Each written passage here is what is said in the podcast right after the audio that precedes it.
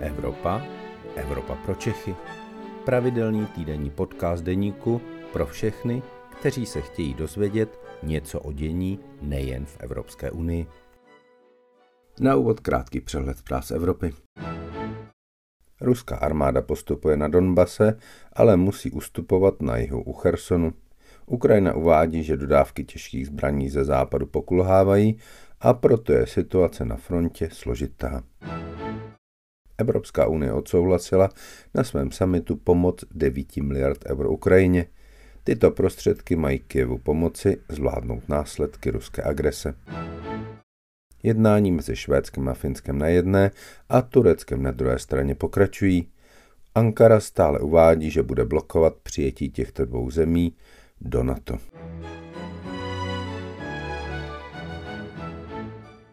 Hezký den je středa poledne a tak je tu vaše oblíbená Evropa pro Čechy, u které vás vítá evropský editor deníku Luboš Palata a spolu se mnou je tu Aneta Zachová, šéf-reaktorka Euraktivu.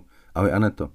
Ahoj Luboši, přeji hezký den našim posluchačům a rovnou si nechám uh, slovo u sebe, protože Luboši, ty se vlastně včera večer vrátil ze summitu Evropské rady v Bruselu, kde se byl vlastně s premiérem Petrem Fialou, který tam reprezentoval Českou republiku. Uh, už jsme to viděli v médiích různých, že uh, tedy Evropská unie se dohodla na embargu na ruskou ropu ale zároveň jsme se doslechli, že to embargo není tak eh, úplné, není tak přísné. Eh, na čem se tedy lídři Evropské unie dohodli? No, je to takové zvláštní embargo. Eh, dohodli se na tom, že bude embargo na ruskou ropu, která se vozí tankery do přístavu, ale nebude embargo na ruskou ropu, která se dodává ropovodem družba. To znamená, že to embargo nebude platit nejméně dočasně pro země, jako je Česká republika, Slovensko a Maďarsko, které jsou přímo na tuto trubku, kterou tady máme od 60. let napojeny. Jsou na ní e, napojeny rafinérie v těchto zemích, které zpracovávají ruskou ropu Eh, ve svých eh, rafinériích především na naftu, protože eh, pro zpracování na naftu má ruská ropa, která přichází tímto ropovodem do značné míry ideální složení a ta technologie, která je v rafinériích jak v Maďarsku, tak na Slovensku, tak částečně i v České republice stále v provozu, tak je nastavena právě na zpracování této ropy. eh, Česko, Slovensko a Maďarsko tvrdí, že prostě s tím nemohou nic dělat, eh, že prostě eh, musíme dostat výjimku. Ta výjimka není alespoň co se týká toho politického dokumentu, který byl přijatý na samitu, nijak časově ohraničena je tam pouze 18-měsíční výjimka na to, eh, že si Česká republika bude eh, dále moci kupovat eh, naftu, která je vyrobena z ruské ropy i z jiných států, než je Česká republika. Jde konkrétně o to, že ještě z federace tady máme systém, že prostě naftu kupujeme od slovenského slovnaftu a tady v České republice se vyrábí, myslím, necelá polovina nafty, kterou spotřebujeme, takže jsme prostě na tom samitu tvrdili, že ji nemáme odkud odinut dovést, takže eh, tam eh, byla eh, přidána ještě tato výjimka. Z pohledu Česka je to závěrečné usnesení samitu, ta závěrečná dohoda svým způsobem úspěch, protože se nám podařilo zažehnat zřejmě nějaký velmi zásadní nedostatek nafty na českém trhu po přijetí tohoto embarga. Na druhou stranu opravdu jsme se dostali do takové divné skupiny zemí, která jakoby není schopna naplnit toto velmi klíčové embargo, které eh, má znamenat to, že Rusko přijde o velkou většinu svých exportních příjmů, protože ropa je velmi výrazný eh, zdroj příjmů ruského státního rozpočtu daleko výraznější než eh, například eh, plyn, o kterém se eh, dosud mluvilo daleko, daleko více. Luboši, když zmiňuješ, že jsme vlastně součástí nějakého klubu divných zemí, tak znamená to, že třeba ty ostatní země, Francie, Německo nebo třeba ty uh, severské, baltské země nás kritizují za to, že jsme si vyjednali tu výjimku, nebo proč uh, říká, že jsme tady součástí té divné skupiny. Pohlíží na to tak uh, i třeba zbytek Evropy. No my jsme opravdu součástí divné skupiny. Premiér Fiala to včera před novináři říkal, že vlastně v tom nebyl jako žádný zásadní problém, že prostě jsme dali na stůl argumenty a ten zbytek Evropy prostě řekl, no dobrá, co se dá dělat. Je to problém, který není problémem současné vlády, to bych chtěl zdůraznit. Tady prostě se 30 let mluvilo v různých eh, politických konstelacích o tom, že bychom neměli být na Rusku tak úplně závislí. Minimálně rok od Vrbětic prostě máme s Ruskem velmi katastrofální diplomatické vztahy a eh, vlastně přerušujeme Eh, opravdu velmi rychle kontakty s Ruskem. Rusko jsme nepustili do tendru na Dukovany, ale když se člověk podívá na to, jak jsme závislí na té ropě a plynu, tak je to prostě neuvěřitelné. Tak eh, ta naše závislost na ruském plynu a ruské ropě je skoro nejvyšší v celé Evropě. A to je opravdu v téhle situaci, v které teď jsme, něco strašně nebezpečného, co nás může stát ekonomicky opravdu hodně. A my jsme ještě v situaci, že nemáme přístup k moři, takže vlastně eh, nemáme způsob, jak eh, tu ropu eh, ani plyn dovést, že opravdu my jsme závislí na těch trubkách. A navíc, pokud je o ty trubky, tak se zjistilo, že prostě ani naše kapacita napojení na ropovod TAL není dostatečná k tomu, aby jsme zvládli zásobovat český trh eh, natolik eh, jinou ropou než tou ruskou, aby se nezroutil. A teď také zjišťujeme, že vlastně pokud je o plyn, tak je to ještě daleko horší, protože tam opravdu jinou možnost v tuto chvíli, než brát ruský plyn, nemáme. Máme tady prostě Eh, opravdu eh, jenom ruský plyn a nějak trochu plynu eh, z Jižní Moravy, který si těžíme sami. A dokonce jsme vypověděli před několika lety i kontrakt na norský plyn, který diverzifikoval alespoň trochu tyhle dodávky. No a zjistilo se, že jsme prostě nepostavili propojku na polské plynovody, kterou například Slováci mají a mohli oznámit, že dvě třetiny eh, svého plynu eh, dovezou odinut ze Spojených států a z Norska.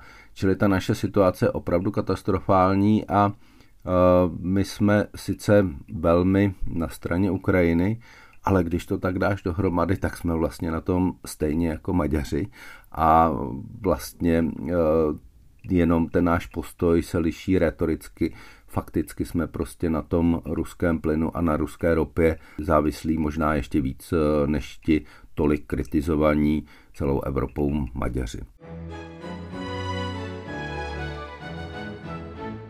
A to já bych se tě chtěl zeptat, proč ale vlastně eh, je tady tak obrovská schánka po ropě a plynu, když tu máme zelenou dohodu, která počítá s tím, že od té ropy a plynu eh, velmi rychle odejdeme jako celá Evropská unie.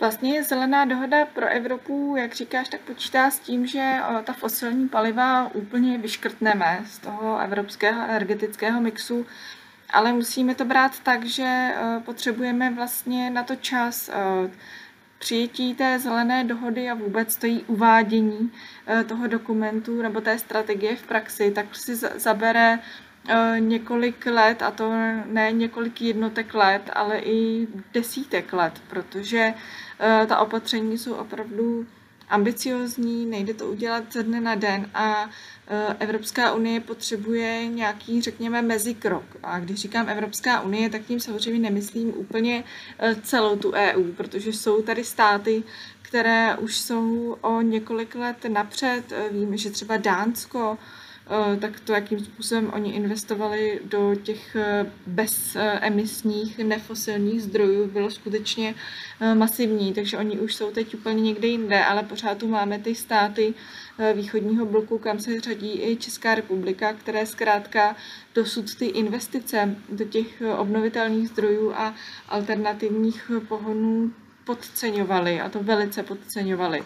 A vlastně ta, zelená dohoda tedy počítala s tím, že eh, právě země jako je Česko, Maďarsko, ale třeba i Rumunsko nebo Bulharsko, tak eh, budou vlastně během eh, té následující dekády mít možnost stále využívat ty fosilní zdroje jako jakési přechodné, přechodné jako jakousi přechodnou cestu k té, k té, řekněme, budoucnosti bez fosilních zdrojů. A najednou vidíme, že ten, že ten vlastně krok k té zelené dohodě se musí velice, velice rychle uspíšit.